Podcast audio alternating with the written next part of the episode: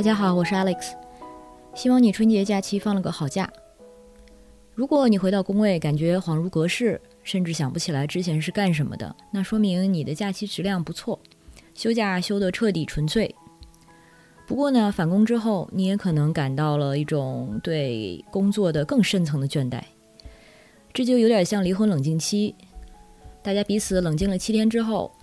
回到工作岗位上，你对这个工作的心情是最真实的。如果这个时候你对工作又重燃了一点热情和干劲儿，那说明你们大概余温未尽，还有缘分。如果加把劲儿，没准还能走得更远一点儿。不过如果你回来之后跟工作是更加的相看两生厌，那估计再坚持也是一种折磨。可这个时候，当我们考虑辞职的时候，很多现实的问题就出现了。除了房租跟生活，对于我们这些可怜的成年人，还有一个因素就是社保。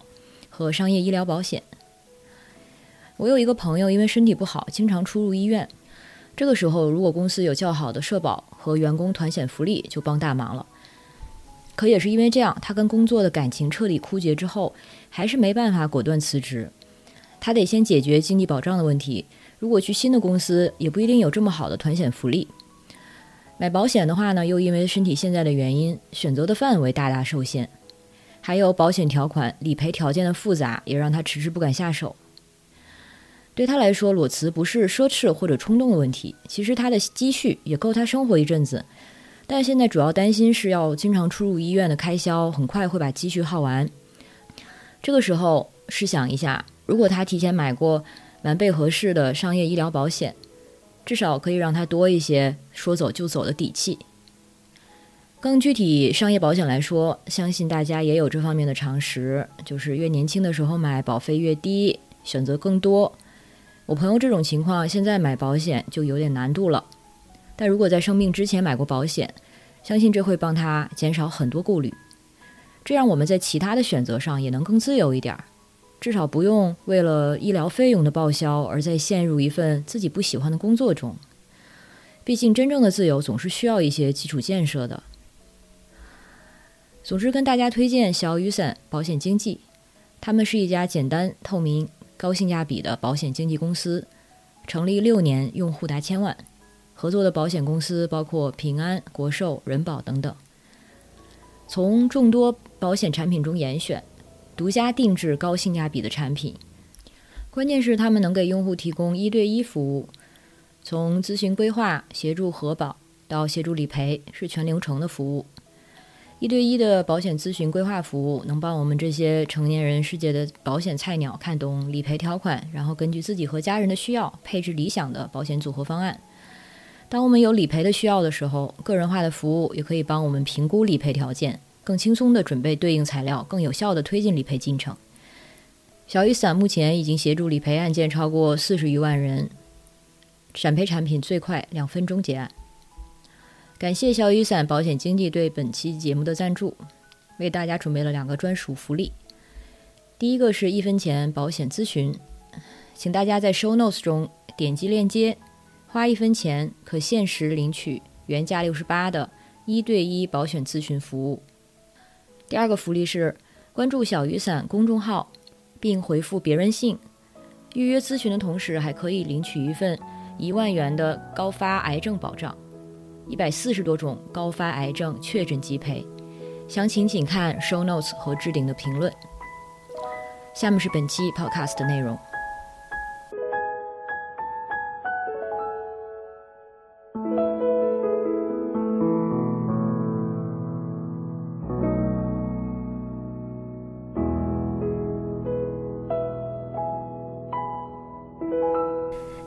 Hello，大家好，欢迎来到别人信，我是 Alex。今天的嘉宾叫李二米，他是一位电气工程师。大家好，我是李二米，我是一名电气工程师。今天我们两个是来还债的，就是呢，大家可能知道我在做别的女孩的时期，当时有一位作者李二米就预告说要给你写一篇稿子，关于 Elon Musk 这个人是如何有病，然后那之后过了可能快一年，我们在线下见面了，之后成了朋友。然后再过半年呢，我就离开别的女孩了。然后又过了半年，他们两个李尔米和 Pocket 这对伴侣也离开了国内。但是呢，李尔米要写这篇文章这件事情，至少在别任性的粉丝群是很多人都知道的。所以现在这个名字已经和马斯克有病这个文章的名字绑定在一起了，以至于每次李尔米一出现，就会有人催更。然后，终于在马斯克刚刚登上了2021年《时代》杂志之后，我们在这个2022年的春节把这个节目录成了播客，把这个坑填上了，可喜可贺。应该先祝贺自己一下。但是呢，在具体开始之前啊，我们还有几个 disclaimer 要做一下，因为首先这个标题“马斯克有病”，它听起来可能就很容易招致一些误解，还有争议性。呃，对这个“有病”的理解呢？它其实的确不是字面上的意思，可以先对这个有病的主题做一个初步的阐释吧。我们想说的有病，其实是在说马斯克他所在的环境，比如说硅谷，还有他所在的体制，比如说资本主义，还有他的很多的粉丝信奉的某种呃科技至上的进步论，或者把进步和扩张当做一回事，是这些东西有病。然后呢，我们在说的有病，也不是指。说他的呃亚斯伯格，他不是去年在是去年还是前年在那个 Saturday 啊 Night Live 就是出柜，说自己是有这个亚斯伯格症的。亚斯伯格呢，就是 Asperger's，它是属于 Autism 孤独症的这个谱系的比较尾端，它就是属于功能性比较强的。呃，症状比较轻的一种孤独症，这是现在对他的归类。呃，所以就是他在社交方面是有一些这个，比如说对社交信号不敏感啊，或者是所谓的社交比较笨拙这样的一些表现。然后他小的时候呢，也的确经历了很严重的校园霸凌。但是我们说的有病，不是指这种就是真正所谓的病。我恰恰觉得他的这个部分可能是他最像人的部分。对，我不觉得马斯克有病，我也不认识马斯克。他性格、精神健康，我只能看到他在大众面前展示的那个部分。我承认他是一个成功的商人，非常擅长自我营销。但就是像之前 Alex 说的，我想说的是，马斯克是一种病，就是把马斯克奉为神话的这个世界病了，这个制度错了。嗯，就他奖励马斯克这样类型的白人男性。具体什么类型，我可以后面再讲。他让一个人通过不正当的重当手段获得如此巨大的财富，并让他可以利用财富可以控制人类的现在和未来。我可能最想说的是，我们不能依靠马斯空马斯克这样的人把我们带到太空或者决定我们的未来，因为他眼中的未来对普通的人来说可能是一场灾难，是一个反乌托邦的未来。嗯，像我们这个调就起得很高。等一下，我们会 对此一一阐述。还有什么需要特别强调一下的呢？我和一个朋友聊到这个马斯克有病这个选题，然后他虽然他是一个这个编程员，他对马斯克虽然没有那种崇拜，但是他提醒我一点，就是马斯克他是邪恶呀，但是他比其他的那些亿万富翁们更邪恶吗？这些人不都是一丘之貉，都是那个样子吗？也是挺有道理。但是呢？恰恰有一种观点，就是说马斯克比其他这些亿万富富翁要强多了，可能就是觉得他的财富是直接和科技进步和创新等等，或者这样的一种开拓的精神和人类未来联系在一起的。但是真的是这样吗？我们可能今天也要好好讨论一下。嗯嗯，至少他没有很多他的这个拥趸们把他封神的那么的进步或者是先进，这个可能是我们需要强调的一点。嗯。然后最后，对我可能还是再需要凿吧一点，就是我们这期节目有可能会吸引一些非常规的听众或者粉丝，啊，比如说这个马斯克的一些粉丝们，就是支持者们。我知道这个他在国内好像有这样的一些，已经有有一点像粉圈一样的存在的这样这样的支持者了。万一如果他们要来的话呢，我想说的就是，哎呀，我们你可以去崇拜马斯克。但是我们也有权利 表达我我们对他的观点，就是你可以不同意我们，但是也没有权利让我们闭嘴呀。然后我觉得恰恰可能就是对马斯克的这种过度崇拜，也是让他现在得病了的原因。嗯嗯，就疫情他们的创业者群里经常有说，哎呀，一一堆男性的就是 bros 创业者群，他们经常经常提到伊朗，伊朗这个，伊朗那个。而且是像兄弟一样，是不是？对对对对，My bro。哎呦，大家都是精神马斯克。对的。那我们人都差不多得罪完了，可以正式开始了。好的。诶，直接先说一说，为什么我们觉得他有病呢？或者说觉得他病在哪里？我对他的了解相对二米就更有限，但是我是二零，尤其二零年左右开始注意到这个人开始魔障了。不知道是不是跟他的事业发展有关系？因为后来我查了一下，二零年的时候他不是发发了那个龙飞船吗？SpaceX 成功发射，然后这个呢是美国自二零一一年以来第一次使用国产火箭和飞船从本土将宇航员送往空间站。我还记得当时这个在网上也是有很大的这个热度的，大家都在 celebrate，都在庆祝这件事情。嗯嗯。然后那个时候应该也是马斯克就是走向他的神坛的一个很重要的一步。不知道他的这种呃开始魔障这个时间点跟这个有没有关系啊？我可能开始注意到他，恰恰是因为他在那个 Twitter 上的那些我下面要列举的这些言论，还有他就是承认美国策动玻利维亚政变，而且那个呃毫无羞耻之心的这些事情，让我注意到他的。我可以先列一下他表面上的一些迷惑行为。好呀。就首先，我认为。马斯克对性别歧视者，嗯，他在二零二一年十月二十八日发了一条推特，说具体，你说说，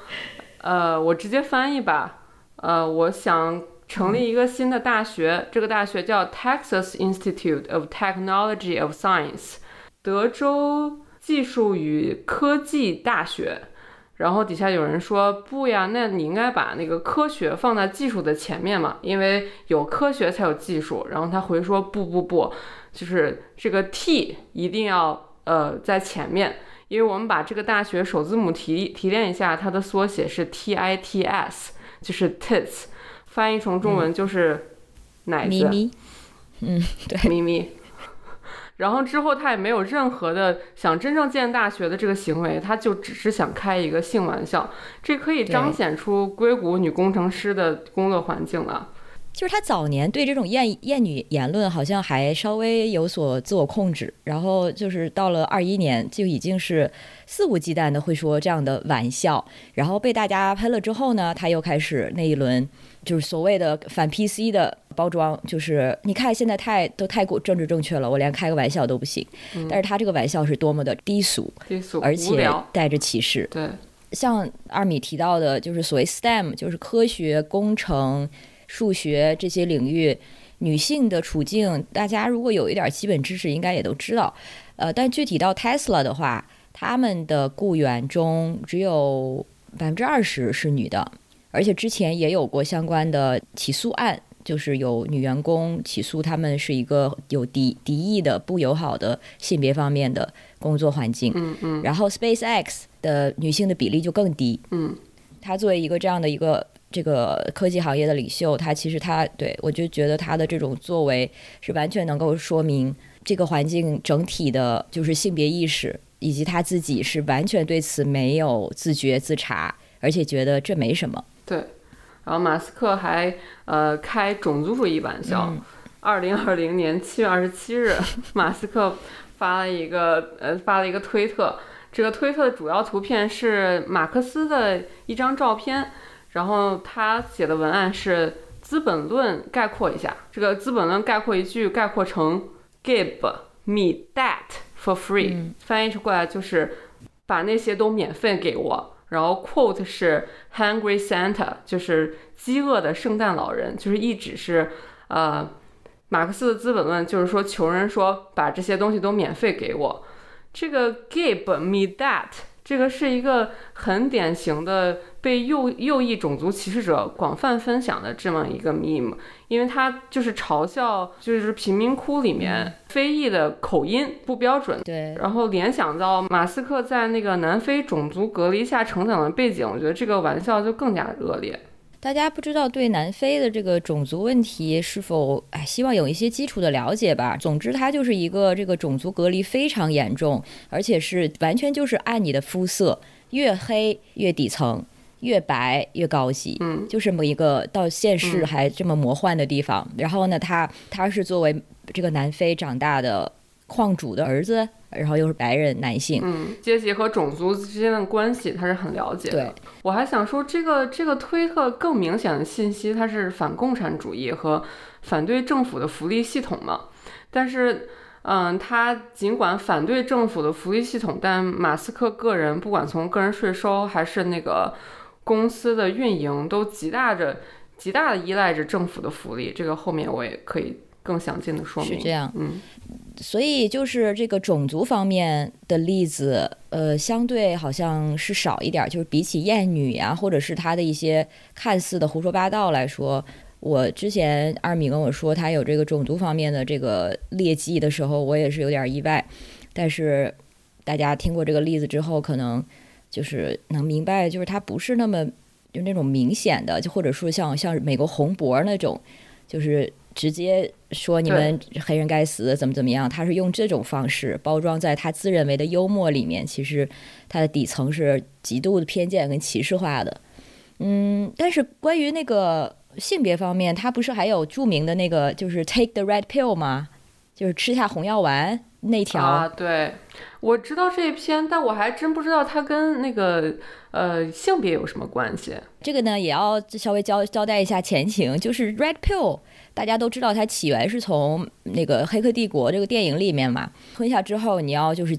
接受现实，面对现实，然后是一个非常恐怖的这个残酷的现实，从美梦中醒来。后来呢，这个词它就被美国的所谓另类右派给 co-opt，就是被他们利用，然后变成了一个他们的内部的暗语。他们的所谓 take the red pill 就是等于他们的某种觉醒，这种觉醒的现实反应就是不要被什么女性女权主义这些话语所裹挟，然后呢，还有极度的个人主义，然后其实是和马斯克他崇尚的很多东西是很一致的。很重合的。呃，men's rights movement 男性男权运动中间还有不少的这种小的社群，包括大家可能更熟悉的 incel。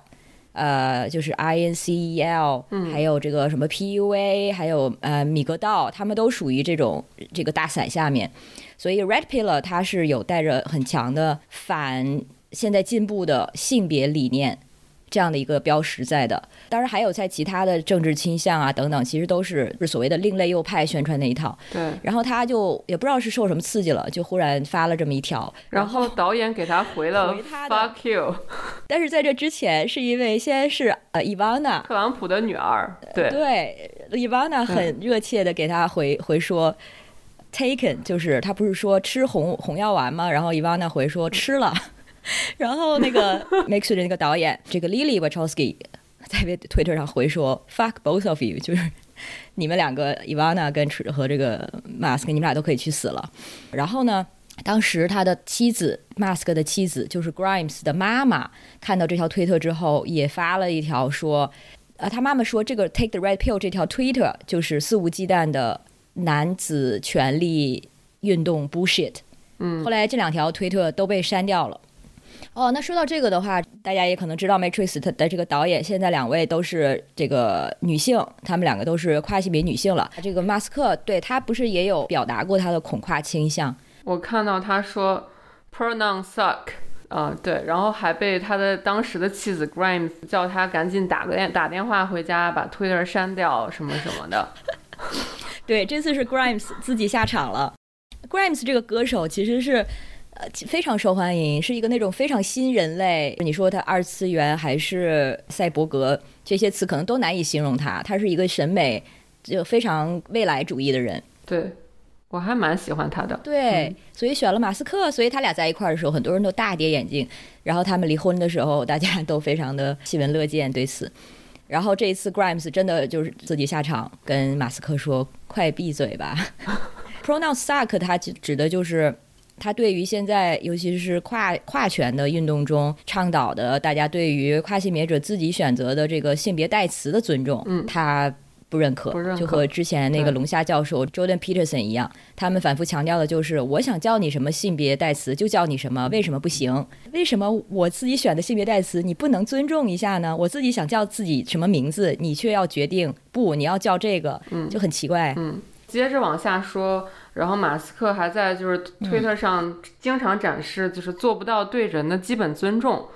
嗯，我看到二零二一年十一月十三号，就是美国进步左翼两届总统候选人伯尼桑德斯发了一条推特说，我们必须要让巨富阶级的人付他们需要付的税。然后马斯克回复他说：“我老是忘了你还活着。”背景知识就是桑德斯是就是美国可能是最左的呃总统候选人了，一直倡导嗯美国推行这种全民医保呀，取消学生贷款，向巨富阶阶级收取资产税这样的一些社会主义政策。然后就马斯克自己不仅对桑德斯这样，他也是著名的对于美国的那些监管机构的人，呃，出了名的粗鲁无礼。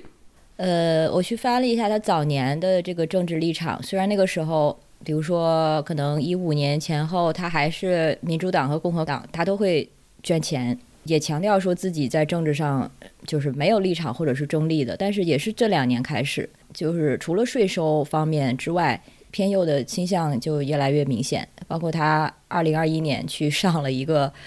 挺知名的，还算挺知名的一个呃基督教保守的右派的这么一个播客吧，叫 The Babylon Bee，叫巴比龙蜜蜂，然后在上面也是大喷这个，就是现在的所谓的这种 wokeness 或者是性别意识等等的进步，我觉得挺搞笑。他刚这个节目开始没多久，他就好像是给自己那个辩解一样，对这个 Babylon Bee 这个播客的这三个主创就说：“没事儿，你们其实没有那么右，你们比那个 Onion 偏左要这个靠中心多了。”但是就觉得他在给自己往回找，大家也肯定对他上这个节目这样的节目明显有政治跟宗教倾向的，肯定会非常不解。他就会说：“没事儿，他们其实也没有那么优。”但是他现在整个人就是他就在这样的一个可能自我的 denial 中，明明大家都看得到，但是他却不承认，还是以一个 centrist 中立的一个假象，以中立的假象，就好像他没有所谓的 political bias，但是呢，他又以这些反政治正确的这些为名去包装自己的偏见。嗯，说自己是中间派的，其实都是右派。你看看那个马斯克，嗯，还有 Jordan Peterson，还有那个 Ben Shapiro，他们就是这些男性的右派，总是要包装自己是理性中立的，就是我们的分析是绝对客观的，你们那个这个想要社会改变的进步是不理性的。其实，呃一旦你就是就是美国有个段子，你如果去跟一个男性约会，他说我没什么政治立场，我是中立的，这个人肯定是右派。就像你说的，他明明其实是充满着偏见，但是他却把自己的偏见包装成真理。像这个，他们这些人对于喜剧或者对于幽默的一个经常用的说法，就是因为政治正确，我们现在都不敢不敢讲笑话了，或者说一切的 comedy 喜剧都都变成了 propaganda，就是宣传材料。他们本来是应该传达真理的呀，但是他们说的这个真理是哪是哪个版本的真理呢？他们说的真理只不过自己相信的那个真理而已。对的，这非常本位主义的一套东西。呃，咱们继续往下吧。好，我想说，还有他在 Twitter 上面的常规操作就是。呃，利用言论操纵他的股票啊，还有是加密货币的价格。他的什么经常发，你可以用比特币买车了，可以用狗币买车了，然后还在推特上发投票说我要不要卖特斯拉的股票。他因为这个操作，在二零一八年的时候被美国证监 C 证监会就是 SEC 呃调查，然后因为操纵特斯拉股票被罚款过两千万美元，而且当时还迫使他卸下了这个特斯拉的董事会主席的职务，所以他他的这些、这些操作其实就是。一直是在灰色地带，但是他也是这些年越发的肆无忌惮，就是视这些规则为无物。是的，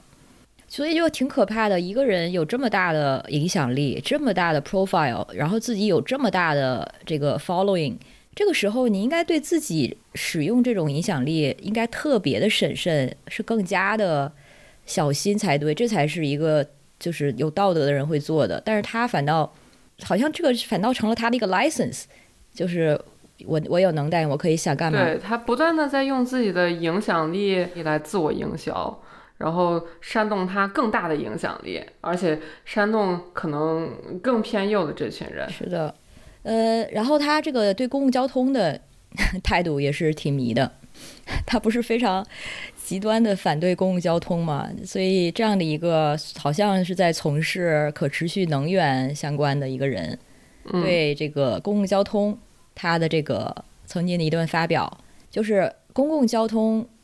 太痛苦了，糟透了。为什么你会愿意跟很多陌生人一起做一个交通工具呢？而且这个交通工具呢，不能够从你想出发的地方出发，也不能直接把你放到你想去的地方。而且你看，你跟你这么一堆随机的陌生人一起坐公一起坐公车，他们中间可能有一个人会是个连续杀人狂呢。我觉得就是这个典型的何何不食何不食肉糜的言论。呃，嗯，这个我也想在后面再多讲一下。我觉得，嗯，可能解决交通方面环境污染的关键，恰恰在于公共交通，而不在于他倡导的私人交通。没错，关于特斯拉到底为人类这个造了造了多少福祉，我们现在的看到的是让我们持反反面意见的。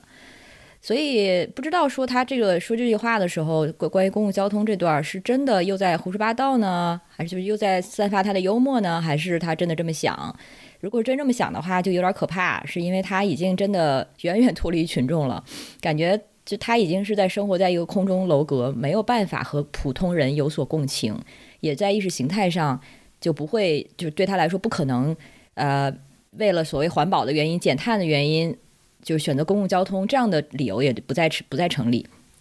所以如果这就是他现在对世界的理解的话，就让人很怀疑他现在为人类设计的愿景跟版图是否是真的是好的是对的。所以这些也是我们想在他的这些表面的一些疑惑行为和言论之下，呃，更深层的想挖掘的东西。所以下一个部分就是关于马斯克，他就让人产生更深层的不安的一些操行吧。好的，马斯克个人还有他的粉丝就一直号称他是白手起家嘛，就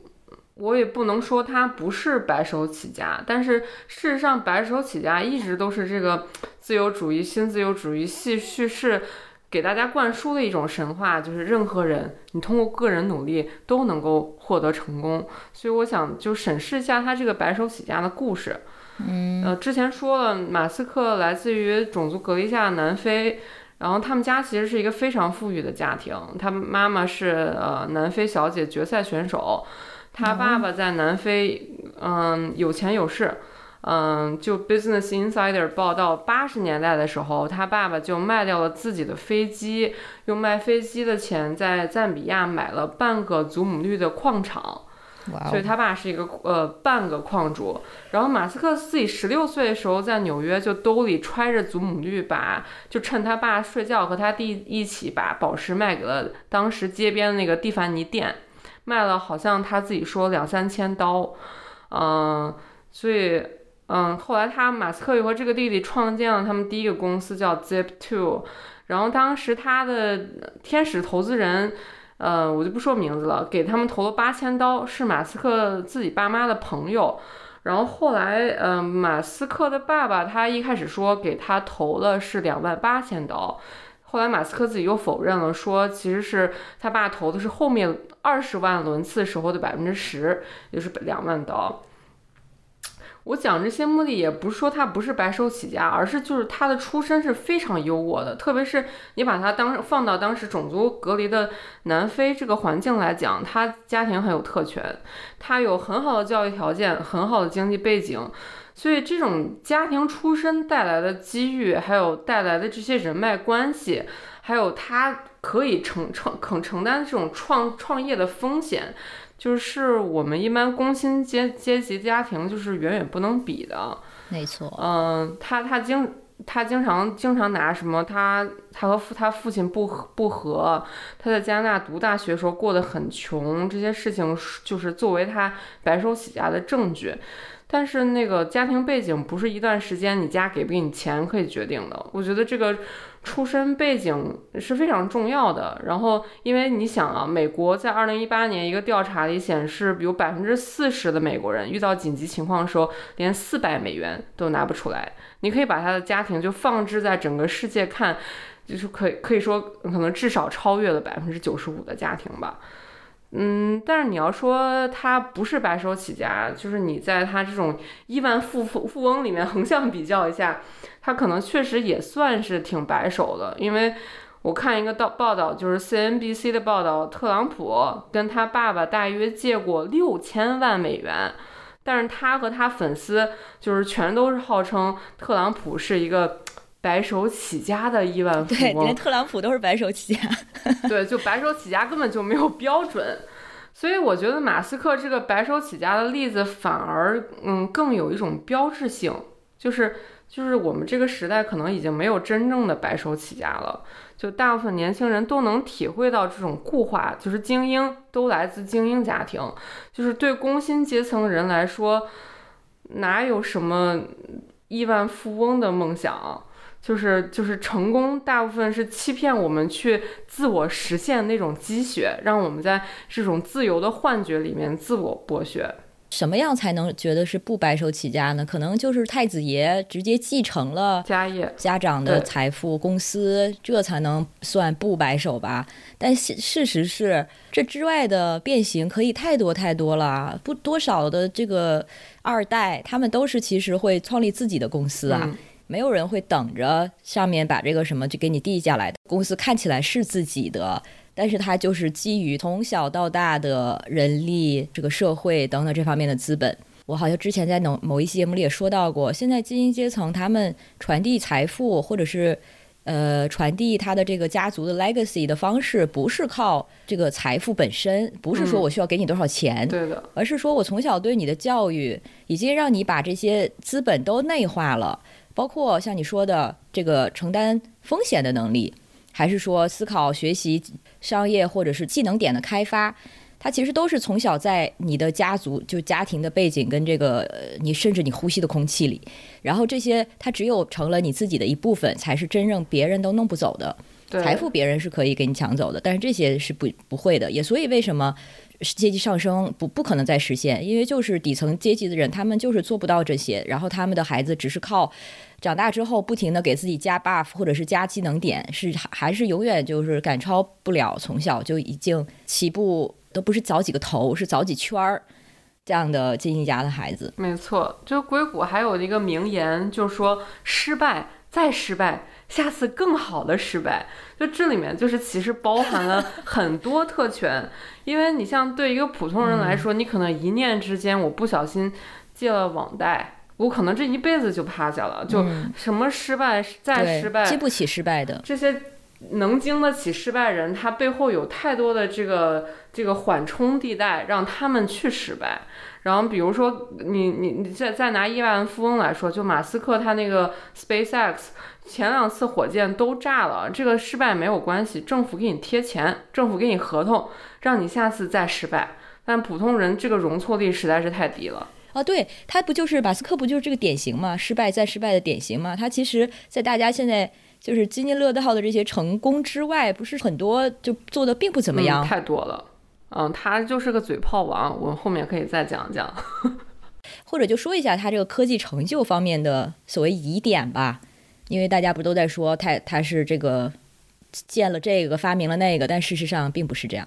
对我把他这个科技成就，我就拿他现在最著名的三个公司，我就分开说一下。就第一是特斯拉，然后特斯拉就是我们看一下马斯克发明了什么。这特斯拉是他最著名的公司，是他买的。特斯拉二零零三年由两个另外两个工程师创立，然后那个他的电车方向是那个时候就确定了。马斯克是在零四年的时候领投了 A 轮，所以进进了特斯拉。然后这一开始创立那两个工程师有个叫 Martin，Martin 担任那个特斯拉公呃 CEO，一直到二零零七年，二零零八年马 Martin 被踢出了公司。然后零九年的时候，他起诉了马斯克，就说马斯克诽谤他、侮辱他，然后说马马斯克号称是特斯拉的创始人和创造者，就想重写特斯拉历史。然后过了几个月，他们达成了和解。然后在这份和解中说，呃，包括马斯克在内的五个人可以成为特斯拉创始人。那个这个两个人的恩怨是是非非，我们外人也不知道。但是确实是现在。呃，公认的特斯拉创始人有五个，但只有马斯克一个人被打造成了天才，打打造成了明星，呃，特斯拉的创造者，特斯拉之父，对吧？那个，但是马斯克自己不是工程师，他不是发明者，他他是，我觉得他特别善于自自我营销。但然后 Reddit 上还有一个组，就是工程组，里面有很多有经验的工程师说，马斯克不懂技术。嗯，然后我们回到特斯拉本身。特斯拉，特斯拉，嗯，我们说它很大的光环就是一个电车，电车环保嘛。然后电车环保还是燃油车环保，网上有很多讨论。我之前也引过那个路透社的数据，拿特斯拉那个 Model 3和呃丰田的卡罗拉作为比较，它大约是在两万公里。呃，两万公里以后，特斯拉的碳排才会低于卡罗拉。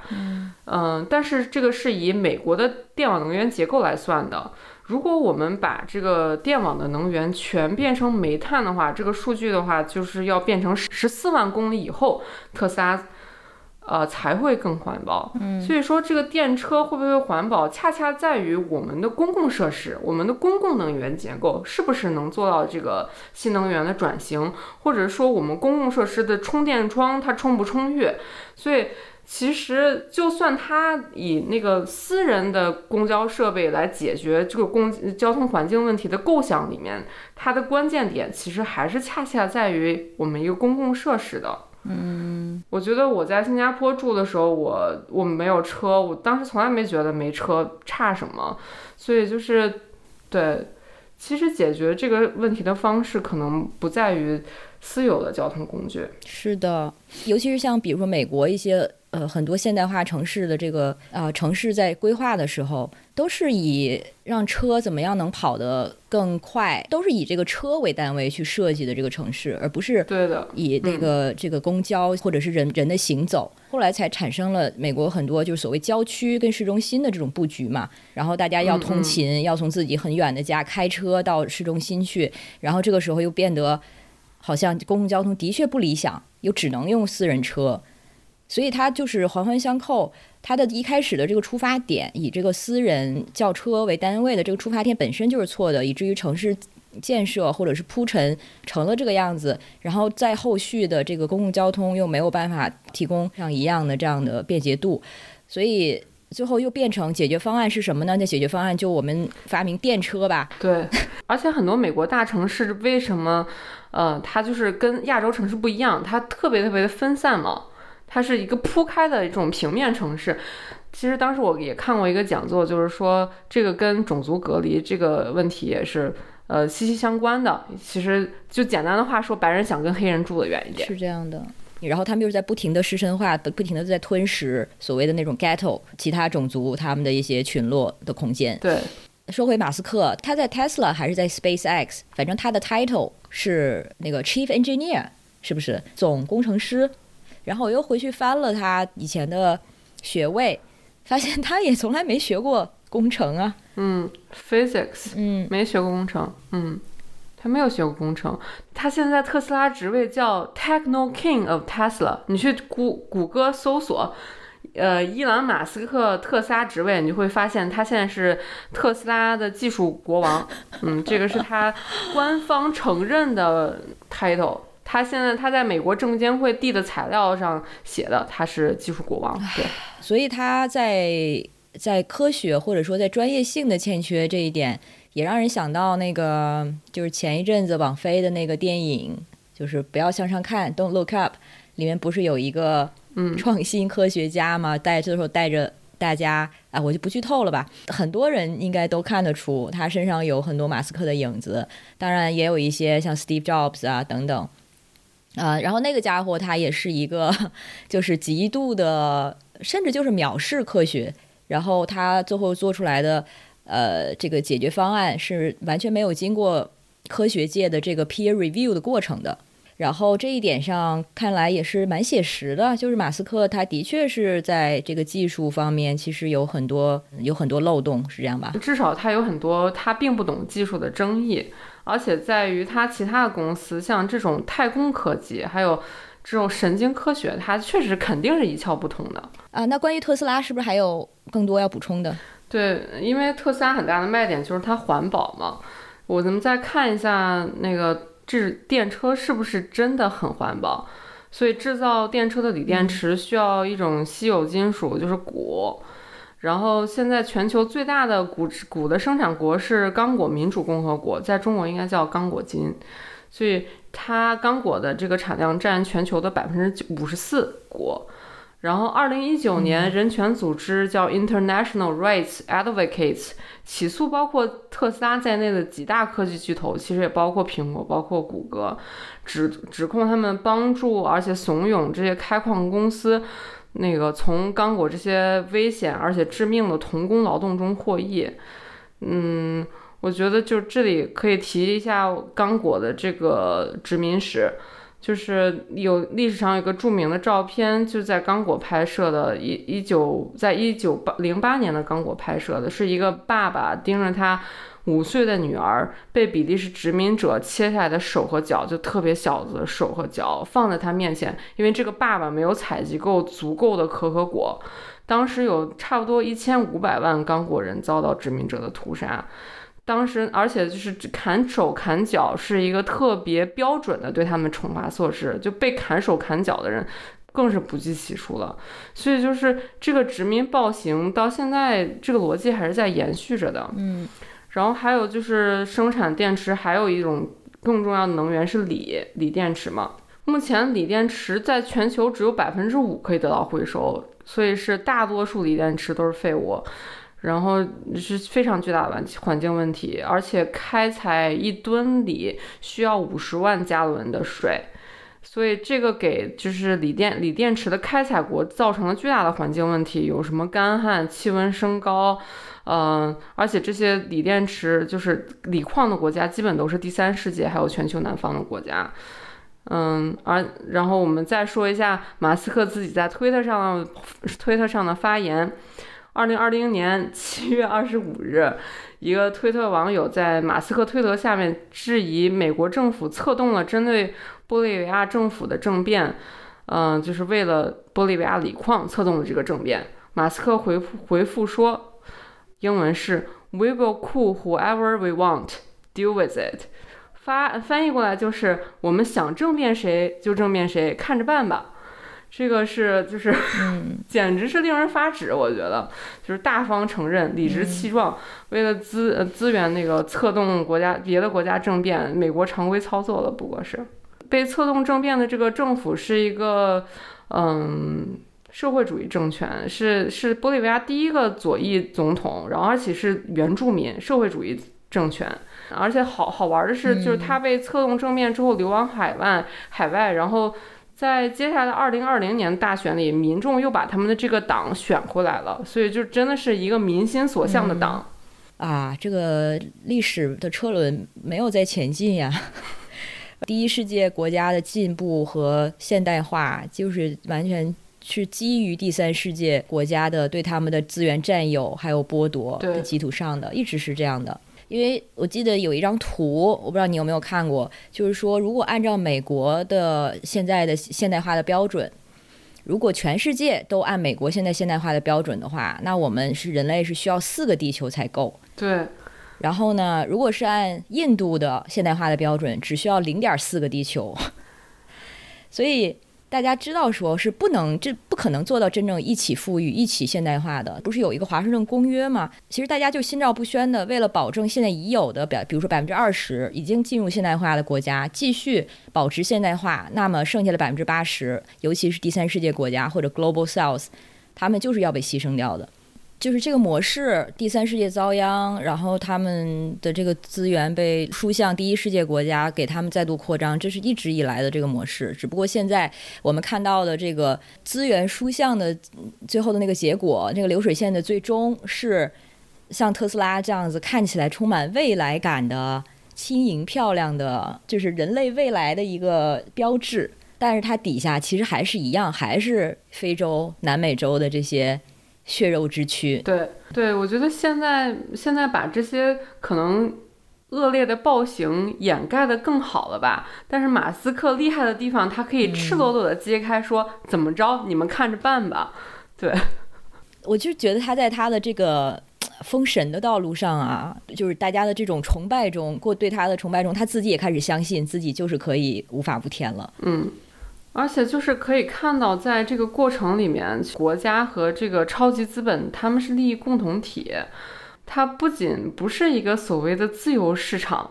它还是国家是成为这种马斯克这样的人提取利润的手段。为了特斯拉企这样的企业，这个国家可以帮助企业去策动另外一个国家的政变。因为那个我还看了数据，就是说这些年特斯拉一共得获得了大约二十四亿美元的税务补贴，然后那个像像我在的地方买一辆特斯拉的 Model Three 应该是补贴它差不多五千刀一辆车，所以每一辆车的补贴还是就是嗯可非常可观的，在这种情况下，嗯。特斯拉二零零三年成立，两千二零年才实现盈利。嗯，而且而且，特斯拉的利润几乎都来源于他把他的碳排放额度卖给其他车企，这就这又是一个政府的政府的政策。所以说，特斯拉所有活下去的，就是基本上就是靠政府。它原来是政府的一个扶持的项目。对，它没有政府根本活不下去。然后他还自己在一方面说：“哎呀，穷人，你们拿政府的福利，你们就是想想不劳而获。”他这才是不劳而获。然后还反政府，觉得什么要反对政府干预，要自由市场。但是他其实一直在吃这个福利啊。对他还有这种反政府、反反规则，还有表现是那个两二零二零年初，就是我们新冠大流行刚开始的时候。那个特斯拉工厂所在的那个县是县令，因为新冠要所有人都停工的，因为为了工人的安全。然后马斯克是不顾禁令，当时特斯拉给员工打电话、发短信，要求员工去返工。然后重开七个月内是当时是四百五十名工人感染，所以是高于这个县的其他地方的。呃，而且二零一九年，加州法官认为。马斯克因为试图解雇成立工会的员工违反劳动法，而且他自己还发发了推特说，呃，那个他们公司如果试图成立工会的人需要放弃特斯拉的股权，这个确实是大资，就是这些巨富阶级的常规操作啊。但是他就是确实是非常的理直气壮，而且你去那个我我我的一些嗯，在那种。大厂的工程师都告诉我说，呃，他们那些同事说特斯拉的工作环境不好。你去那种职场点评社区，呃，北美最大叫 Glassdoor，你去搜一下，就是特斯拉员工工作与生活平衡的情况，就是清一色的是工作时间超长，根本没有生活，管理层毫无透明度可言。就是其实马斯克就是一个标标准准的资本家，对，好吸血哦。他在 COVID 期间在 Twitter 上不也经常胡说八道吗？Again，就是在滥用他自己的影响力，给公众很多错误的信息。这些也没办法追究，就算了。比如说，他曾经就是说什么，好像二零年的时候，他就说四月份我们这儿就这个疫情就要结束了呀，还是什么的。但是他在现实中还胁迫他的员工这样去做，我觉得这就是一种犯罪。然后关于这个工会的这个事情，我都不知道说这个东西是这合法的吗？因为。尤其在美国建立工会，它是一个基本的权利，而且是就是可以说是唯一有效的能够保证工人权利的一种机制。对，当时法官已经已经认定他违法了，但是他居然不能取消工会，他就去威胁想要参加工会的人，就是一种胁迫。还有关于他的慈善，说一嘴吧，也很快。就是马斯克他的确有一个叫马斯克基金会的一个慈善组织，但是呢，从二零零二年建立至今二十年了，这个基金会呢只做过三百五十笔捐款，而且中间的一一半的钱是去了他自己的那个 Open AI 的那个公司。因为当时好像最早的时候，Open AI 这个公司是注册成 non-profit，就是非对非盈利组织的，所以他自己的基金会一半的钱去了自己的公司。呃，就又要说一下，这个是巨富阶级的常规操作。为什么要设立这个基金会呢？因为你只要把你的资产挪到这个基金会里面，这部分钱不用交税了。天哪！对。基本上巨富阶级都有这样的一个慈善基金会，然后里面放了很多钱，他又不干什么事儿。但可能有有的富人捐的多一点，有的富人捐的少一点。对，特斯拉说完了吧？那这个 SpaceX 和 Solar City 有没有什么要补充的？我们还是在说他的所谓科技成就。对 SpaceX 我还挺多可说的，就是就是马斯克刚才也说了，他公开反对政府对公司的补贴嘛。然后也反对，就是美国这些左翼进步派提出的富豪资产税。但是我是从这个中国宇航协会两年前一篇文章里查到的，这些年 SpaceX 从美国政府得到的各类就是合同啊、项目经费加起来有八十多亿美元。当时两二零二零年的时候，当时 SpaceX 估值只是估值才两百亿美元，所以就是政府的资金对于 SpaceX。嗯，公司的影响是巨大的，巨大的，而且那个这个里面是 NASA 向 SpaceX 提供了大量大量的核心技术，就里面列的很细，我不说了，但是就是非常核心，而且那个 NASA 和 SpaceX 签署的协议也说，就是美国航天局 NASA 给 SpaceX 提供必要的技术支持，而且它如果产生了那个研究成果，这个研究成果其实是属于 SpaceX 的。所以就是 NASA 其实拿的是美国纳税人的钱，NASA 用的是公共的资源，我们这个又用了公共的资源给了一项给了一家私人企业，然后成就了马斯克自己的个人神话。所以，我我我我觉得我还是佩服他一点，是他确实好像很会搞政府关系。Of all people，居然是他最会搞。对他不是 Jeff Bezos 就非常气这一点吗？你马斯克哪来的能力，总是能拿到自政府的资助呢？而而且就我们再分析一下这个 SpaceX 服务的人群是谁？就是 SpaceX 宣布当时宣布第一个环月球，呃，围绕的这个这个这这个旅行，会是日本的超级富豪叫前泽有作，会在二零二三年进行。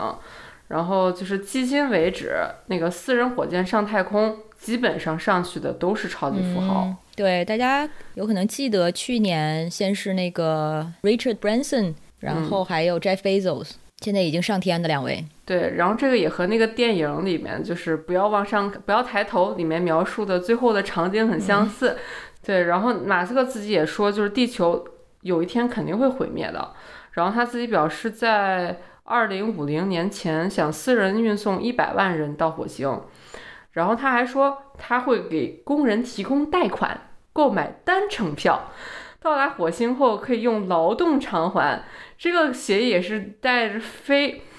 非常非常重的这个殖民特殖民主义特质了。因为回顾一下历史，就是十七到十八世纪的时候，欧洲向美洲殖民的过程中，大约有一半到三分之二的白人都是这样的契约劳工，就是他们用劳动。偿还他们去美国这个这个这个这个旅行的钱，然后当时这些很多劳工都生活特别困难，都活不到契约的结束。然后我们再看现在东南亚很多就是女佣还有劳工，也是跟当地的那些呃就是放高利贷人借钱，借钱去发达地区打工，然后以工还债，然后这个这个这个导致了非常多的人就是。长期都活在债务下，其实所赚的钱根本都抵不到，啊，你你借款或是利息。没错，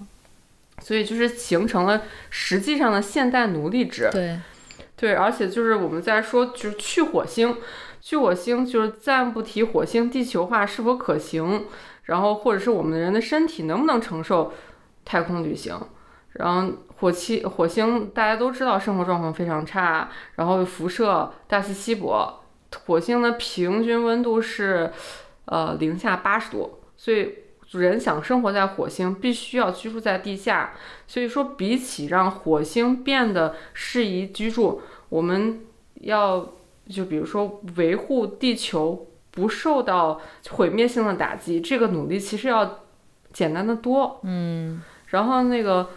以太空这个太空竞赛也造成了特别大的环境污染，就一次发射火箭造成碳排放多的时候可以是到三百万吨，呃，不是三百吨，嗯，一次火箭可以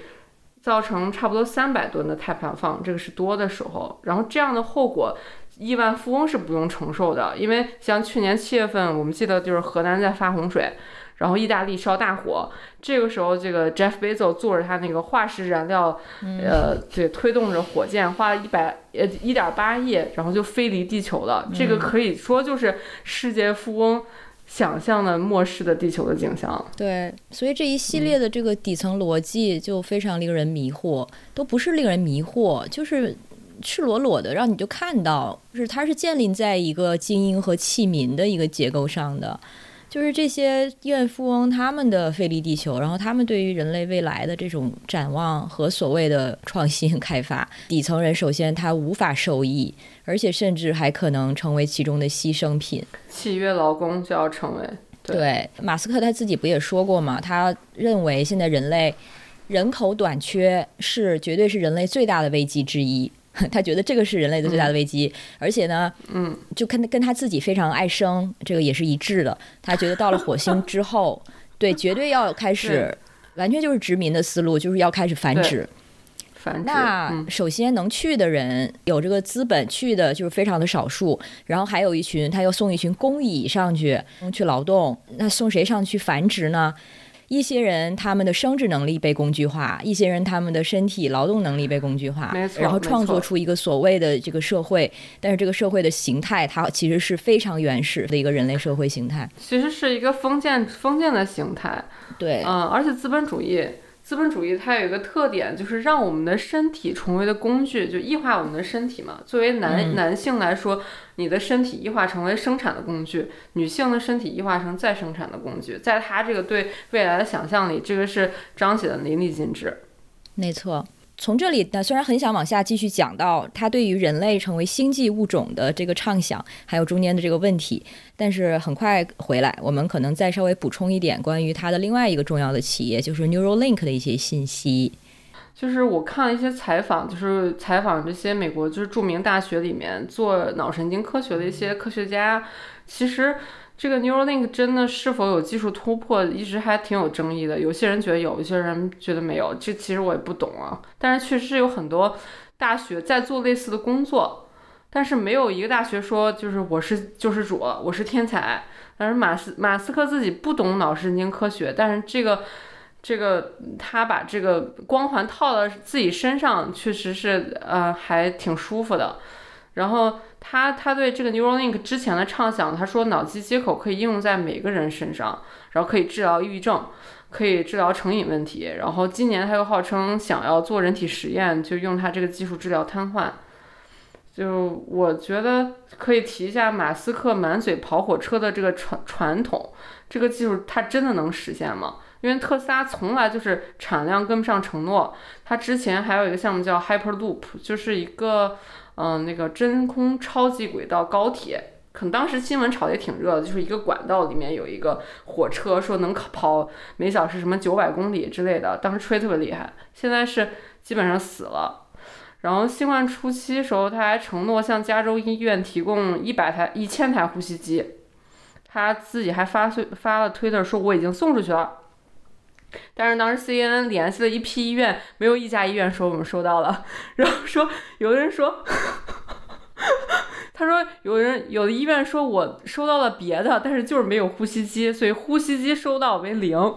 啊，还有一一八年的时候，那个泰国有十二名台儿童被就是困在地下洞穴里面，当时也挺大的新闻。然后马斯克自告奋勇说：“我我要设计一个微型潜水艇，把孩子救出来。”然后他还去了，就是结果那个去去了，孩子被那个真正懂营救的潜水员救出来了。然后这个潜水员说马斯克就是噱头，去了就几个小时，然后还被赶出来了，要求离开现场。结果马斯克就在推特上说这个人是恋童癖，就影射他这个人是恋童癖。后来他也删推道道歉了，他他这个人就是随口造谣。后来这个工程师告了他，告了他诽谤嘛，因为他用了那个恋童癖这么一个词儿，虽然是一个后来马斯克说是他们南非的一个习惯用语。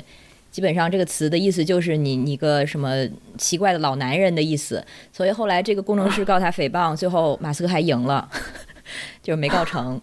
对，然后我对这个技术我还想说的就是，大家都可以觉得，就是都可以想到脑子接口这个技术它真的道德吗？就是这个技术细想起来都不用细想就觉得很恐怖，特别是在这个技术它掌握在一个超级权力的手里的时候，就是。可能造成就是我们思想都会被监控，然后抑郁或者我们的情绪都像信号一样可以就是被调整，就这样的未来是什么样子？就是然后我之前看过一句话叫抑郁症是晚期资本主义的流行病，所以他想要的不是改变这个让我们身心受到这么大的压迫、这么大的抑郁的这个社会，他想改变的是我们人本身。所以就是自我自我们的身体可以成为生产再生产的工具，现在我们的思想也可以通过这样的改造继续就是工具化。他想要的就是一个大工厂，哎，对的。就我们是快不快乐、健不健康，对于跟我们享有多少的社会资源，还有我们是否自由，这些都是息息相关的。你不能说我觉得抑郁，然后我就给你一个信号，你不抑郁了就好了。就这个事情不是这样来的。对。对，那这样的话，感觉他真的是已经自己封王了。他不是给自己现在的 title 是 Techno King 嘛？嗯，所以啊，他的王国就是他的工厂。他理想中人类的未来的社会，其实就是他现在的工厂为原型的。所以他现在在特斯拉，既然都已经是 King 了，这就是让人不得不怀疑他对未来的野心。对他的未来野心，就是充分展现了他这个封建抱负。他不自己已经自己叫国王嘛？就是地球不能住了，然后我们富豪各自各自坐各自的火箭去火星，他是 king，然后我们普通人是契约仆役，去了火星打工，然后贷贷款，然后头上有接口，然后，哇，Matrix 要成真了。对对，然后那个火星暗无天日的隧道里，我们开矿。这个不就是典型的这个赛博朋克的剧情？可以说就是这个《黑客帝国》的剧情，就怪不得这个莉莉沃卓斯基要骂他。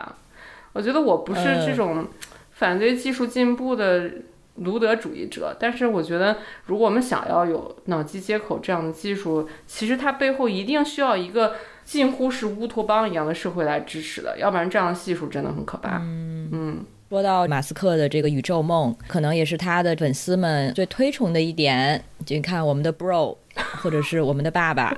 为了人类的未来，现在已经向宇宙星辰大海前进了。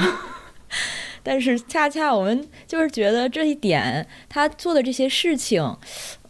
我就 nice 一点吧，我不能说他不是为了人类福祉，至少或许他在他小的时候，比如说他的中学还是大学的毕业论文上，不也的确好像写的是要解决人类的这个再再生还有可持续能源问题，还有就是人类的未来是在宇宙中的，呃，但是呢，到了现在，我们现在看到的这些迹象，一是让人怀疑他的这个想象力，嗯，就是觉得。他跟 Jeff Bezos 好像让让让人看到现在往太空扩张的这个路径，就是像我们刚才说的，完全是一个非常原始的那种啊殖民的路径。另外呢，就是这个这个愿景到底是为谁服务的？而且他们现在拿的是其实都是政府资金，但是他们真的用在用公共的财富在为公共创造福祉吗？现在好像我们真的很难看到普通人。大众如何从他的这个想象的未来中获益？没错，这个好像很多有钱人，像马云，是不是 好像对于这样的愿景也是非常的向往？但是他们想象的未来，就觉得为啥总是这样的？就是这种在这种大量的公共资金的资助下的太太空殖民，永远是这么一套东西。然后最终受益者呢，还是那一小撮富翁们。对，然后 Jeff Bezos。最近不还还投资了一个公司，基本上就是说让人如何永葆青春、长生不老。啊天哪，这不就是一个一个这种皇帝梦吗？典型的反乌托邦的皇帝梦的最究极这个形态，不就是要长生不老吗？嗯嗯嗯，就钱什么都够了，然后那怎么办？现在还缺什么呢？然后在他们这种极度膨胀的欲望，最后能得到的答案就是追求长生不老。你这越来越多的就是无尽的享受现在这个财富跟未来。对，我所以我觉得。这个事情不只是马斯克自己病了，可能是整个硅谷都病了，或者是科技行业病了，或者是整个硅谷或者科技行业都病了。对我最近刚看了一本书，叫呃，英文名叫《What Tech Calls Thinking》，就是翻译过来叫科技巨头所谓的思想，对硅谷思想的探究。嗯，就书里很多东西还是很有意思的，就是嗯，它里面提到。那个硅谷最重要的叙事之一，就是他想让我们认为一个特定的人，有很多时候是一个就是充满魅力的、充满人格缺陷的天才这个形象。典型的有那个呃呃乔布斯、马斯克，还有之之前那个坏血的那个女主角，她也是这样的一种形象。就这样的人，他知道我们的人类的未来该往哪里走。他们这些人一方面说自己，我我我我产出的产品是革命性的、颠覆性的，我是创造历史的，但他他另一方面又就是从来没有经过辩论就会说，我这个产产品是其实是历史的必然，就是是自然的规律，就是是是历史的必然推到我这个产品我不做也有别人会做，他们经常是有有这样的叙事的。对，但其实这里面大众真正需要的是什么？是极度被忽略的。因为硅谷经常号称我们技术服务所有人，对吧？我们是一个全球服务全球所有人的这样一个技术。但是其实你你去深究他们的技术，它这个所有人基本上指的是我认识的人，其实就是没有多少人。因为其实你去看硅谷很多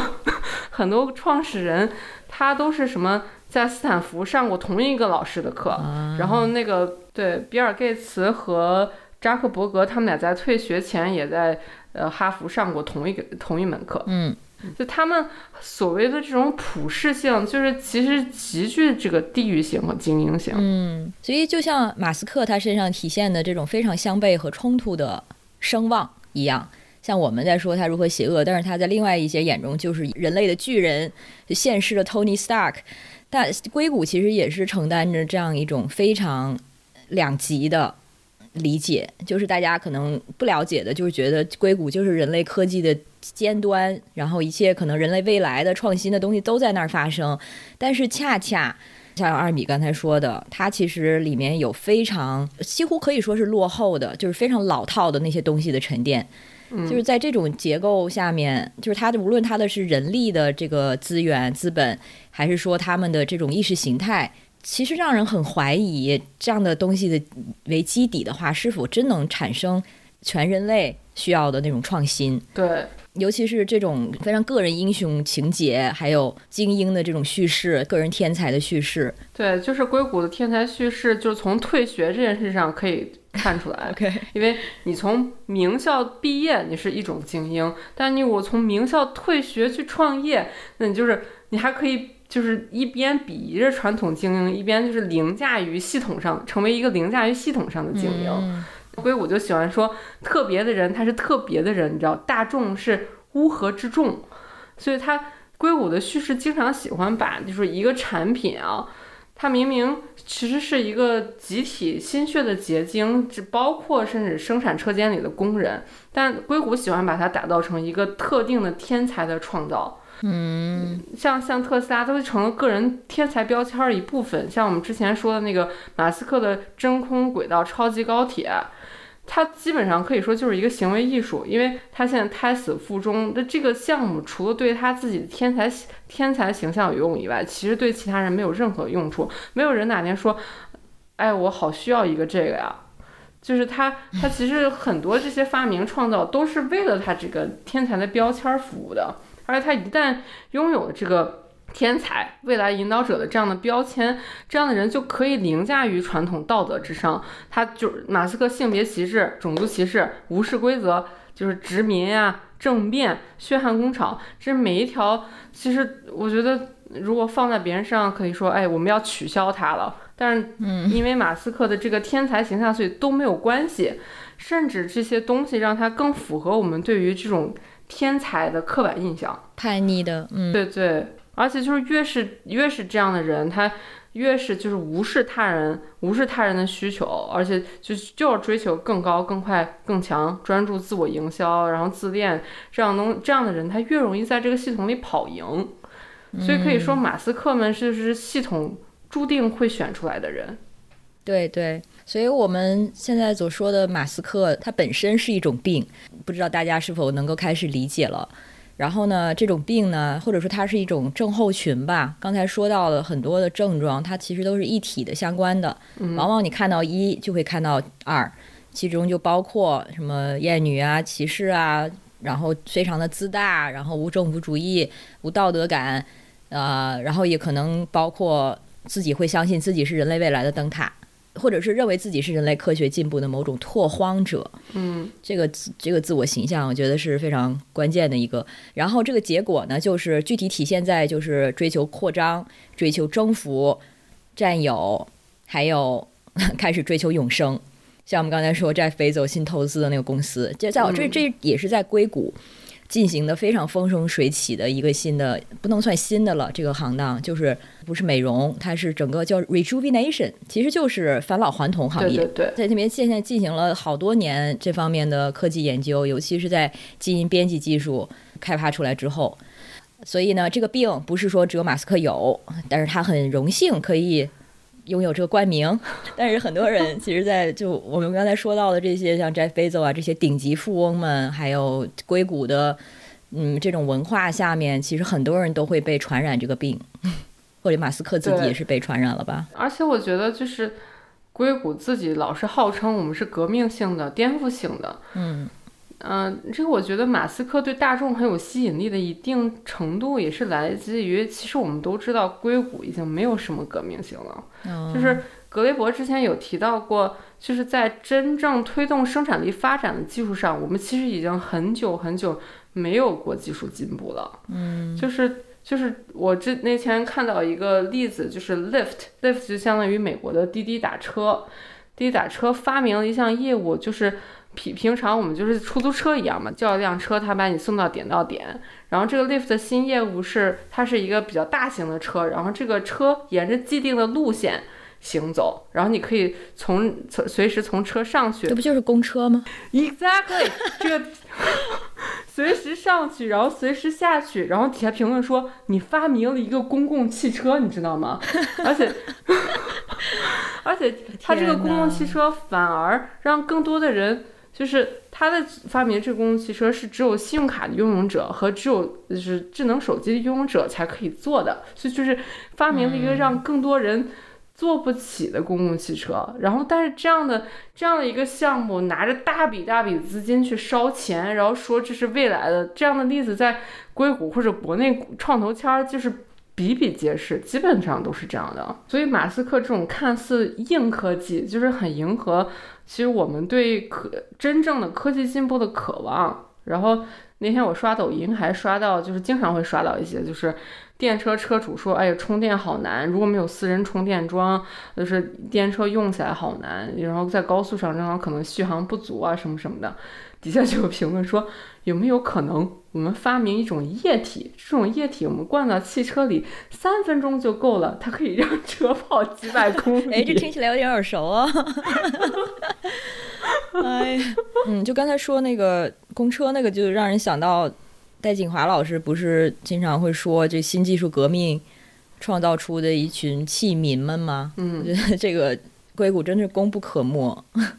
在创造出这种器皿的这个过程中，对，而且就是硅谷还有创业圈，他们就是价值观是特别单一的。之前我们也说，就是在厕所，在我们 Q 一下我们上期节目里说的，为了一个创始人在厕所里挤破头，就现在就是一个风口来了，大家都要挤破头。真我们普通人的需求其实对他们来说根本不重要。就是光特特斯拉自己在私有市场，特斯拉一个公司就融了嗯二百亿二百亿美元，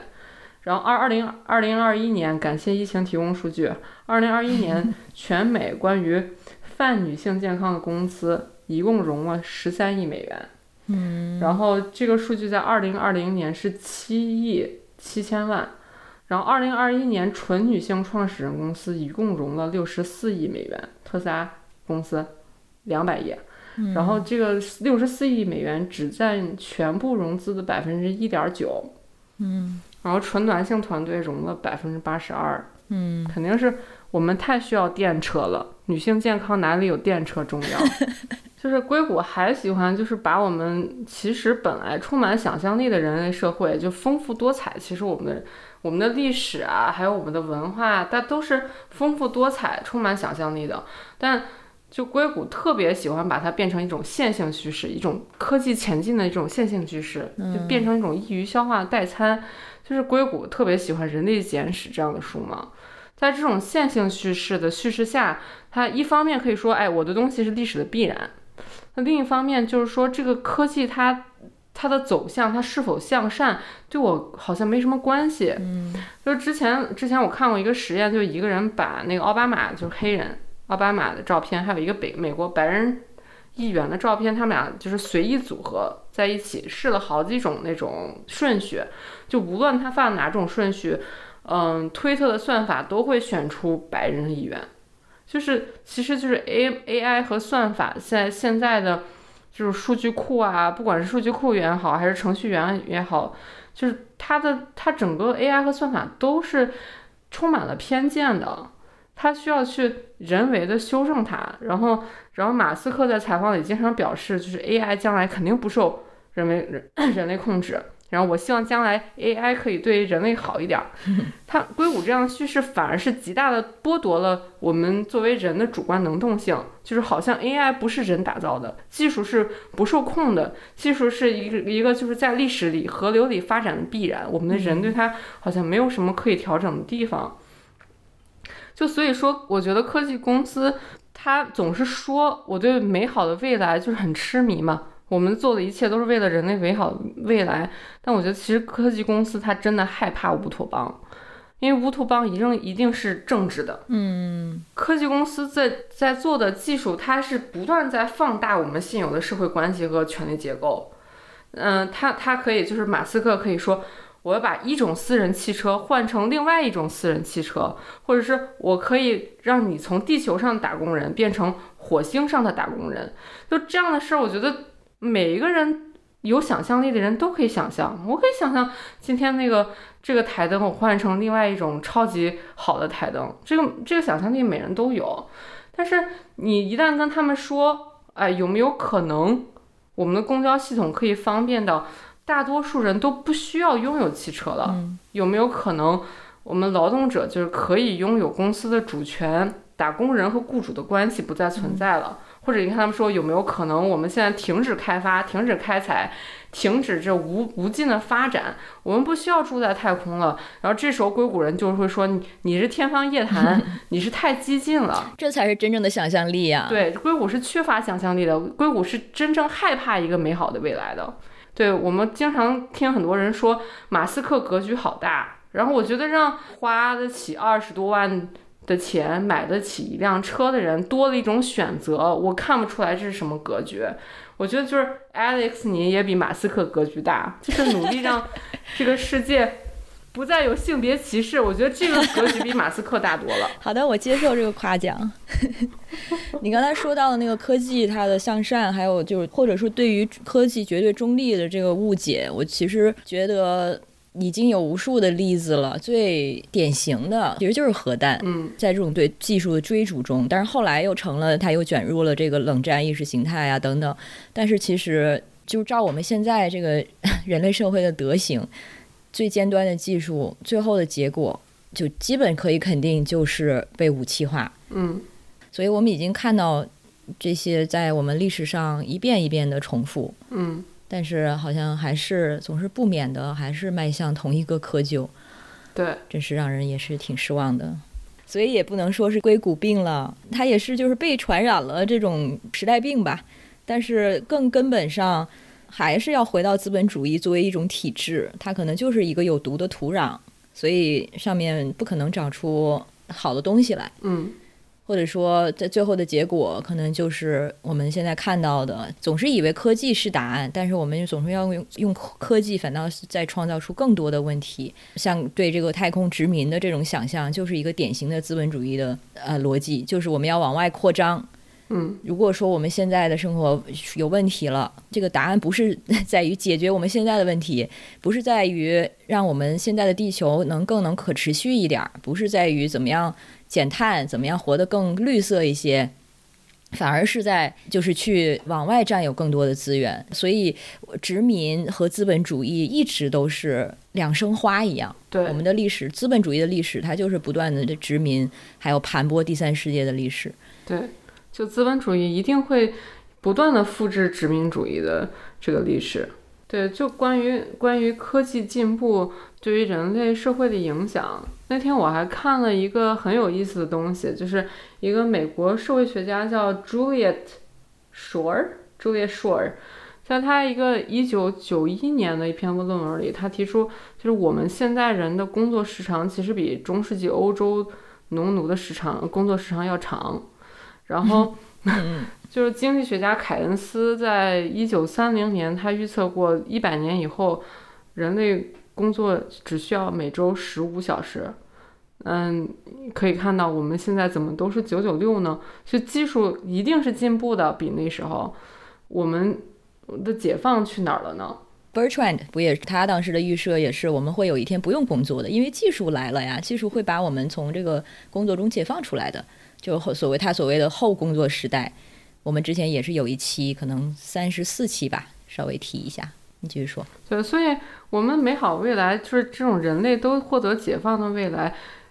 真的可以依靠科技去实现吗？就真的有一个科技弥赛亚吗？嗯我我个人的认为，我们美好的解放的未来一定要是通过政治化的努力去实现的。对，但是我们至至少在个人的观念上，我觉得是可以去做这种调整的。就是我们在想到未来的时候，可以去扩充一下我们这个想象力，并不是说，呃，能够开发的就只有太空。哦，我记得戴锦华老师好像也还提过一个很有意思，他说现在人类能开发的，他不是总说资本主义已经群尽了它的外部，嗯已经外面已经没有东西了。那我们现在能剩下能开发的就两两处，一个是太空，一个是人的潜意识，就刚好对应着马斯克的哇哦 SpaceX 和 Neuralink，真的哎，对，毛骨悚然哎。但事实上呢，是不是这也是他说的，是不是在就是不能用已经的这个现代主义的思逻辑去解决现代主义？那我们是不是要先反思自己的文明，才能真正的实现可持续生存？那我们现在的文明中很重要的一个核心就是资本主义，还有这种现代性的思路，或哎，然后他是这种人类中心主义的，然后高耗能的、进步论的，或者就是这种科技至上进步论的。嗯我们需要从反思这些好像被我们当成非常 fundamental、非常基本的一些观点开始。对我还要就是嗯，引用一个我我非常喜欢的大卫格雷伯的话，他说：“我们每天，我们每个人都表现的好像资本主义是一个庞然巨兽，我们无法改变它一样。但其实资本主义只是人发明东西的一种。会不会有一天我们醒过来，然后所有人都决定我们可以发明一种另外的东西？”他就是格雷伯的新书里面叫《万物的起源》，他他就是在分析我们的，就是重新打造一个我们对史前历史的了解吧。他提到了很多很有意思的东西。他说，史前人类其实他们的社会构成、社会结构是非常多元、非常丰富。他还提到一个概念叫季节性。我们这一个群体可能在夏天的时候，它是非常具有等级制度、非常呃集权的一个群体。但是等到冬天的时候，我们有可能分开去打猎，这时候人和人每个人之间都是平等的。所以我们的祖先其实在不停的在变换自己的社会结构，在变换自己的生产方式。我们总是一种叙事，就是说，呃，农业社会产生了，我们科技进步了，自然就有等级秩序。嗯、但其实他分析了很多，就是史前的这些文明，发现就是其实一开始我们人类种种庄稼，其实可能就只是一个有意思的事情，人类还在故意的不把这个不把人当做一个庄稼的奴隶。所以，所以就是我们人可以发挥很多主动性。他觉得我们现在要问的问题，不是说人类为什么突然有一天变成了这么一个不公平的社会，而是我们为什么卡在这里了呢？因为我们回溯史前历史，我们的社会形态是多种多样。我们可以一会儿是社会主义，一会儿是资本主义，一会儿是奴隶时代，可能随着季节就会交替。但我们现在。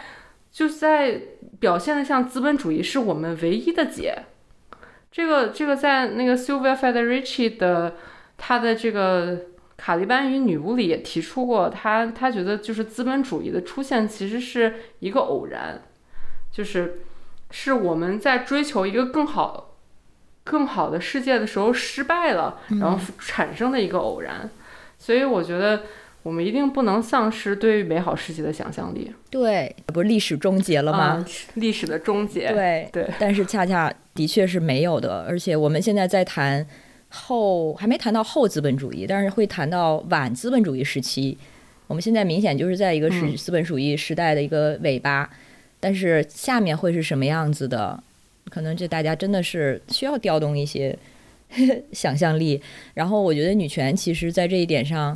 嗯，的确能给人一些启发。它就是因为我们长久因为长久的这个父权的背景，所以女权它倡导的就是大家需要去调动自己的想象，去想象一个真的 history，而不是现有的 history。按照现有的规矩来，比如说包括让更多的女人成为富翁啊，然后让更多的女人去拿诺贝尔奖啊，或者是成为这个冠军啊。它不是不行，但是它还是只是在复制现有的这个规则而已。没错。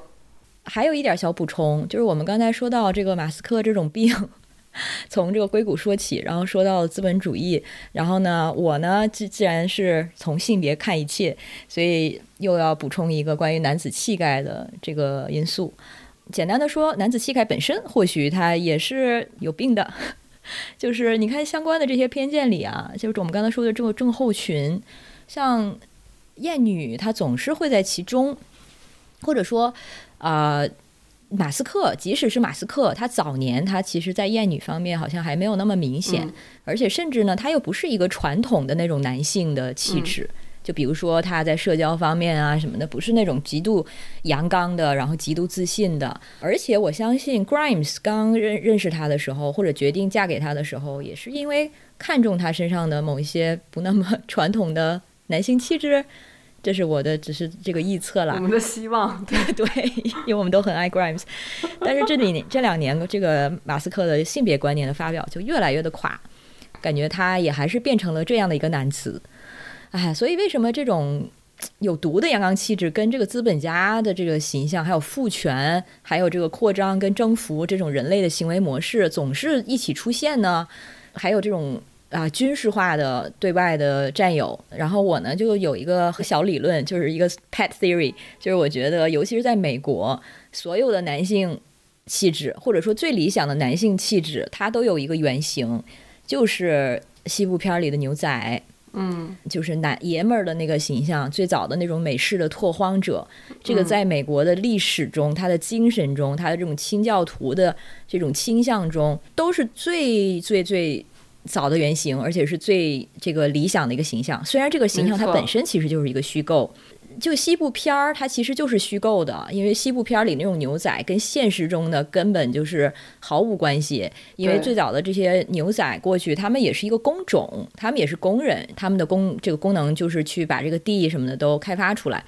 但是这种现实的牛仔在被写成了小说，被一群没有去过美国西部的人写成了小说，然后又之后衍生了这个西部电影。所以我们在说美国牛仔的时候，他大家想象的其实跟现实中的这个牛仔毫无关系，但是它是美国精神的一个象征。所以呢，它是美国精神的起源。所以后来看我们看到了很多的形象，包括像 James Dean 这种无因的反叛，还有像 Tony Stark，还有。还有我们之前聊天说到的这个 Ayn Rand，我们今天就没办法展开了。但 Ayn Rand 他是一个美国的俄裔犹太人的美国的作家。关于 Ayn Rand，大家如果有兴趣可以自己去查。但是他写过的小说里面，男主角也是典型的这种。就孤胆的开拓者这样的形象，个人主义英雄。然后后来呢，Tony Stark 也是这样子。呃，然后那天不是疫情，就是疫情呢，是这个二米的伴侣，也是一位企业家。疫情那天也讲到，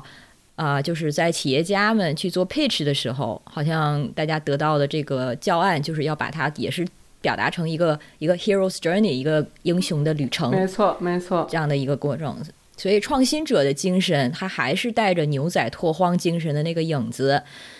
然后，我们也可以对应一下西部片的牛仔和现在的这些科技创新者他们的一些 相同之处。因为第一点就是都是一种孤胆英雄、孤胆游侠。然后，因为艺高人胆大，所以带着这种这个个人主义啊，每个人都是自己的主人。然后，同时呢，也不需要集体，嗯，就是对应着这种硅谷精神。在电影中，你也看到这个牛仔都是自己出战嘛，然后决斗也都是一对一，也没有听说过牛仔组工会。虽然在现实中，在现实中，牛仔作为一种职业，他们还真的是有这个牛仔工会的，但是在电影中就没法想象了嘛。那第二点，这个牛仔形象它还有一个阴影，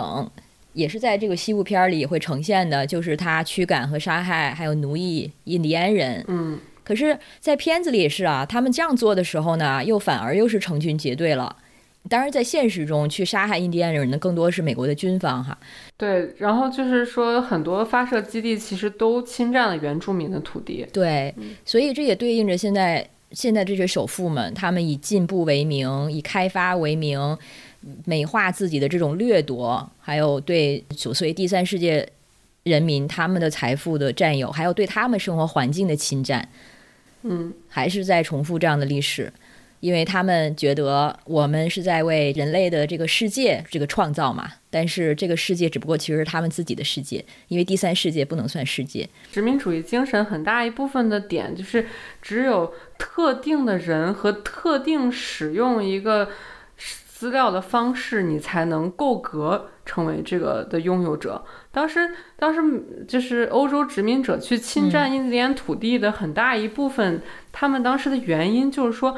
印第安人不知道怎么使用这个土地。对，只有像我们这样公众把把土地的这个耕作的潜力发挥最大，这个我们才是够资格去使用这个土地的。所以，这个在我们之后的星际扩张中，完全可以想象有会有一样的话术。那第三点呢？关于牛仔跟现在的这个像马斯克他们的共同点，就是牛仔的非常重要的一个形象元素就是枪嘛。然后枪的现代的变形，就是这种尖端科技中的导弹啊、火箭呀，我真觉得它本质上就是枪的各种变形而已。嗯，对，就是其实他们也都是一个很典型的费勒斯洋剧的化身。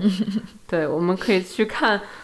大家有兴趣可以去翻一下马斯克推特头像，就历史上各种马斯克推特头像，它基本上看起来都像一根鸡，因为都是火箭呀、飞船呀之类的东西，是吗？对，就是他还是挑那种特别像鸡的火箭。嗯，科技领域就是有这样的一种阳具化，或者退一步说阳刚化的一种过度崇拜，然后阳具化呢就等同于开拓性。所以马斯克在中国能这么的受欢迎，也就不奇怪了，因为我们本来就很慕强，就是相信强大就是正义，千秋万代，全世界的男孩们还做的同一个梦。马斯克是病，也是一个梦。马斯克就是他们的梦，征服者的梦，带着长枪，孤胆长枪去征服跟开发西部。对，现在是太空。对我，我想是反着你的。就是其实也是跟你一样的逻辑，但是可以反推来再说一句话，就是我觉得可能你刚才说的是我们作为一个左翼的叙事，能不能在任何时候都想到女权主义？那我觉得同时可以反推，女权主义者是不是能在时时刻刻都把阶级、殖民、种族、环境这样的讨论带进女权议题？就是因为我们女性主义它诞生就是。在不同程度上被社会影响。就女权主义它本身也有种族级种族主义、阶级主义、性别歧视这样东西的倾向。所以，如果我们不把这样嗯殖民啊、种族啊这样非常非常重要的议题带带入女权主义，这样的女权主义一定是有问题的。是这样的，嗯，而且这个东西在国内现在的 简中的网络上尤其的棘手。对，我们现在对于女权的讨论就是在发生这样的割裂。就可能我们大家大部分人都是就是汉族啊，在大城市受过高等教育。你看最近这个徐州的，就是八孩子这个事件，好像之前叙事还很大部分一一部分叙事在强调他会说英语。呃，他是大学生，好像这件事情是重要的一样，但但事实上，你我们现在调查也看到，她就是一个农村女性，农村女性在我们女女权主义讨论下，她也是失语的，所以这个是为什么阶级，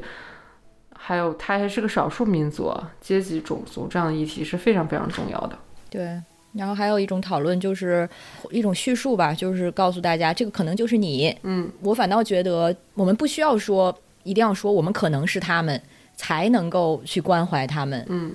或者说去关怀这件事情，因为它就是极大的不正义。那刚好说到这个女性，我们最后还是用这个刚才二米说到这本书收尾吧。刚好可以提到，就是这本《The Dawn of Everything》人类的曙光，人类新史，就是二米刚才说他很喜欢的这位叫一个人类学家戴维格雷伯，大卫·格雷伯和考古学家大卫·温格罗，嗯，二零二一二一年写的新书，呃，然后呢，也是中间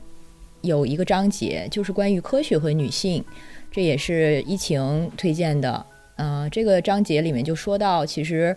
女性是最早将植物转化成人类生存材料的，包括从植物嗯发展出药物啊、食物、编织品、衣服、工具、染色剂等等很多其他的丰富的材料。然后也是在这个过程中不可避免的就发展出了数学、几何学。所以，即使其实《The Dawn of Everything》就是科技的起源中，女性的角色极为重要，但是在父权书写的历史中，并不会这样记载。没错，就是我觉得我们这个观点到现在已经尽量的表达了，啊、也欢迎大家跟我们交流吧。就如果反对我的没有特别多的证据，就不要说了。我觉得，对，不欢迎喷子。然后也特别感谢二米为这期节目花了时间，谢谢 Alex 帮我填坑。我很荣幸。嗯、如果说我们看一看吧，觉得这期内容有机会的话，可能还会出一个文字版。有人在好不容易把这个填上，又又要被催更了。之前那个马斯克有病，还有人在疫情的小小红书私信里 催更。会不会最后发现都是同一个人，从头到尾都是同一个人？那为了这位朋友，我们也完成了这次任务，觉得挺满足的。嗯是希望大家返工愉快吧，在这个资本主义的世界中，我们在这个尝试突围一下。祝大家返工愉快，然后尽情发挥自己的想象力。下次见，拜拜拜